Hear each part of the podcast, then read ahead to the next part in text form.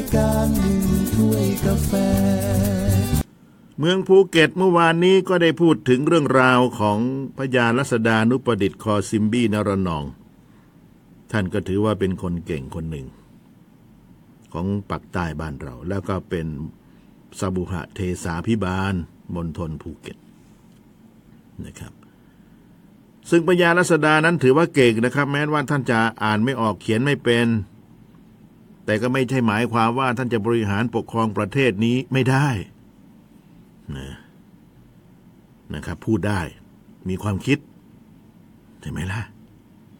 ก็สามารถที่จะบอกให้คนเขียนจดเอาแนวความคิดนี้ไปทำประมาณนั้นแหละนะในหลาย ๆ เรื่องแหละครับ ซึ่งพญารัศดานุประดิษฐ์มหิสรพักดี คอเซมบี้รณนองนี่ถือว่าเป็นบิดาแห่ง บิดาของเมืองภูเก็ตสมัยใหม่ เป็นผู้พัฒนาเมืองภูเก็ตให้ก้าวขึ้นระดับนานาชาติ ไม่มีใครจะมาเสมอเหมือนได้หรอก ตั้งแต่นู้นมาจนถึงวันนี้เนี่ยนะครับ ผลงานนั้นก็มากมายก่ายกอง คนรุ่นหลังก็เห็นหมดแหละ บางทีพญารัศดาเองก็ถูกดูด่าว่ากล่าวเหมือนกันแหละแม้จะเป็น ถึงสมุหาเทสาพิบาลนะครับ ถูกนินทาเหมือนกันแหละ เช่น ในสมัยนั้นตอนนั้นเนี่ยพญารัศดาเองก็ให้ชาวบ้านบังคับเลยนะ บังคับให้ชาวบ้านปลูกผักสวนครัวหลัวกินได้ ให้เลี้ยงหมูเลี้ยงไก่นะครับ เลี้ยงวัวเลี้ยงควายไม่ใช่งาน ให้ปลูกยางพารา นะครับ บังคับให้ปลูกจันเทศ ปลูกมะพร้าวพริกไทยประมาณนี้แหละนะครับ บางทีก็ไปแย่งที่ชาวบ้านตัดถนนทางเข้าไปนะครับแล้วชาวบ้านก็ไม่ชอบแล้วมาตัดถนนผ่านที่ชั้นนี่ตังก็ไม่ได้ประมาณนี้นะ อืม หรือได้อาจจะได้น้อยก็ได้ ตอนนั้นน่ะ ชาวบ้านก็ด่าตามหลัง ตอนนั้น ตอนนั้นด่าตามหลัง แต่ท่านก็รู้ ชาวบ้านว่าตามหลัง นะครับพญาลัษนาก็บอกว่า เอ้ยอย่าไปถือสาเลย ต่อไปพวกเองอะนะอย่าบอกว่ามารักข้ากันแล้วกันนะเห็นไหมพญาลัษดาบอกแบบนั้นก็ต่อมาภายหลังก็ต้องมารักท่านจริงๆนั่นแหละเพราะว่าถนนหนทางต่าง ๆ ที่ท่านตัดไปเนี่ย หลายเส้นหลายสายก็ทำให้เจริญก้าวหน้า จนถึงทุกวันนี้นะครับ ถนนหนทางต่าง ๆ ตึกตราบ้านช่องนะครับ อาคารบ้านเรือนทรงชิโนโปรตุกีสนั่นแหละ ที่น้องตองเขาร้องนั่นแหละนั่นแหละเอาแบบมาจากบัลลังกา เอาแบบมาจากปีนัง มาสร้างที่ภูเก็ตในช่วงรัชกาลที่ห้า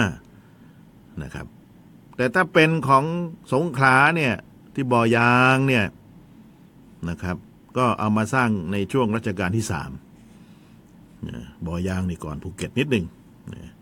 สองรัชกาลทีนี้พญารัศดาเองท่านก็เป็นผู้ที่รู้จักประมาณตนรู้จักประมาณการ ซึ่งพระบาทสมเด็จพระมงกุฎเกล้าเจ้าอยู่หัว ได้มีพระราชดำริจะให้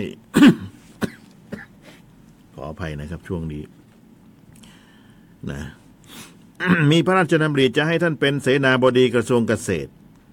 นั่นแหละ นะครับ แล้วเมื่อพระยารัศดาเองทราบท่านก็กราบบังคมทูลขอผ่อนผันไม่รับพระกรุณา ไม่เอา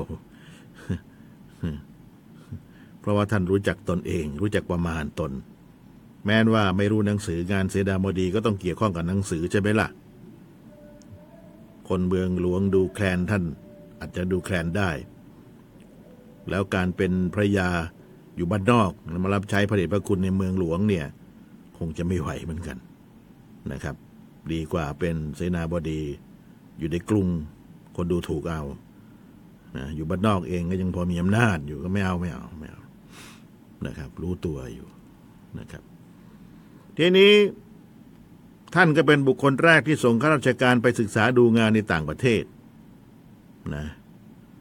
เงินทุนของหลวงก็ไม่มีหรอกครับในตอนนั้นเนี่ยก็ใช้เงินของท่านเองนั่นแหละ ส่งไปอบรมนะกลับมาแล้วก็มอบหมายงานราชการให้ทำตามที่แต่ละคนถนัด เอาถนัดอะไรก็ว่าไปนะถนัดเรื่องศิลก็ว่าไป ถนัดเรื่องการเกษตรว่าไป ถนัดเรื่องปศุสัตว์ก็ว่ากันไป คือถ้าเป็นภาษาอังกฤษตามหลักบริหารเขาก็มีนะครับ เขาเรียกว่า put the right man into the right job ใช้บุคคลให้ถูกกับงาน ใช้งานให้ถูกกับคนนั่นไปกันได้นะครับ นี่คือเรื่องราวของพญารัศดานุประดิษฐ์ขอสิบบี้นรนอง สร้างบ้านแปลงเมือง ให้เจริญเติบโตขึ้นมา ถ้าใครมาภูเก็ตก็จะเห็นแล้วครับ ถนนนกถนนพังงาถนนถลาง ถนนเยาวราชต่าง ๆ เนี่ย ก็จะมีอาคารทรงชุนูโปรตุกีสอ่า นะครับบางทีฝรั่งก็มาเดิน เดินดูบ้านก็มีความสุขแล้วประมาณเนี้ยนะนั่นแหละ นี่ก็ถือว่าเป็นบุคคลสำคัญของมณฑลภูเก็ต ที่จะต้องจารึกไว้ให้อนุชนรุ่นหลังได้ทราบได้เข้าใจกันต่อไป รายการหนึ่งถ้วยกาแฟ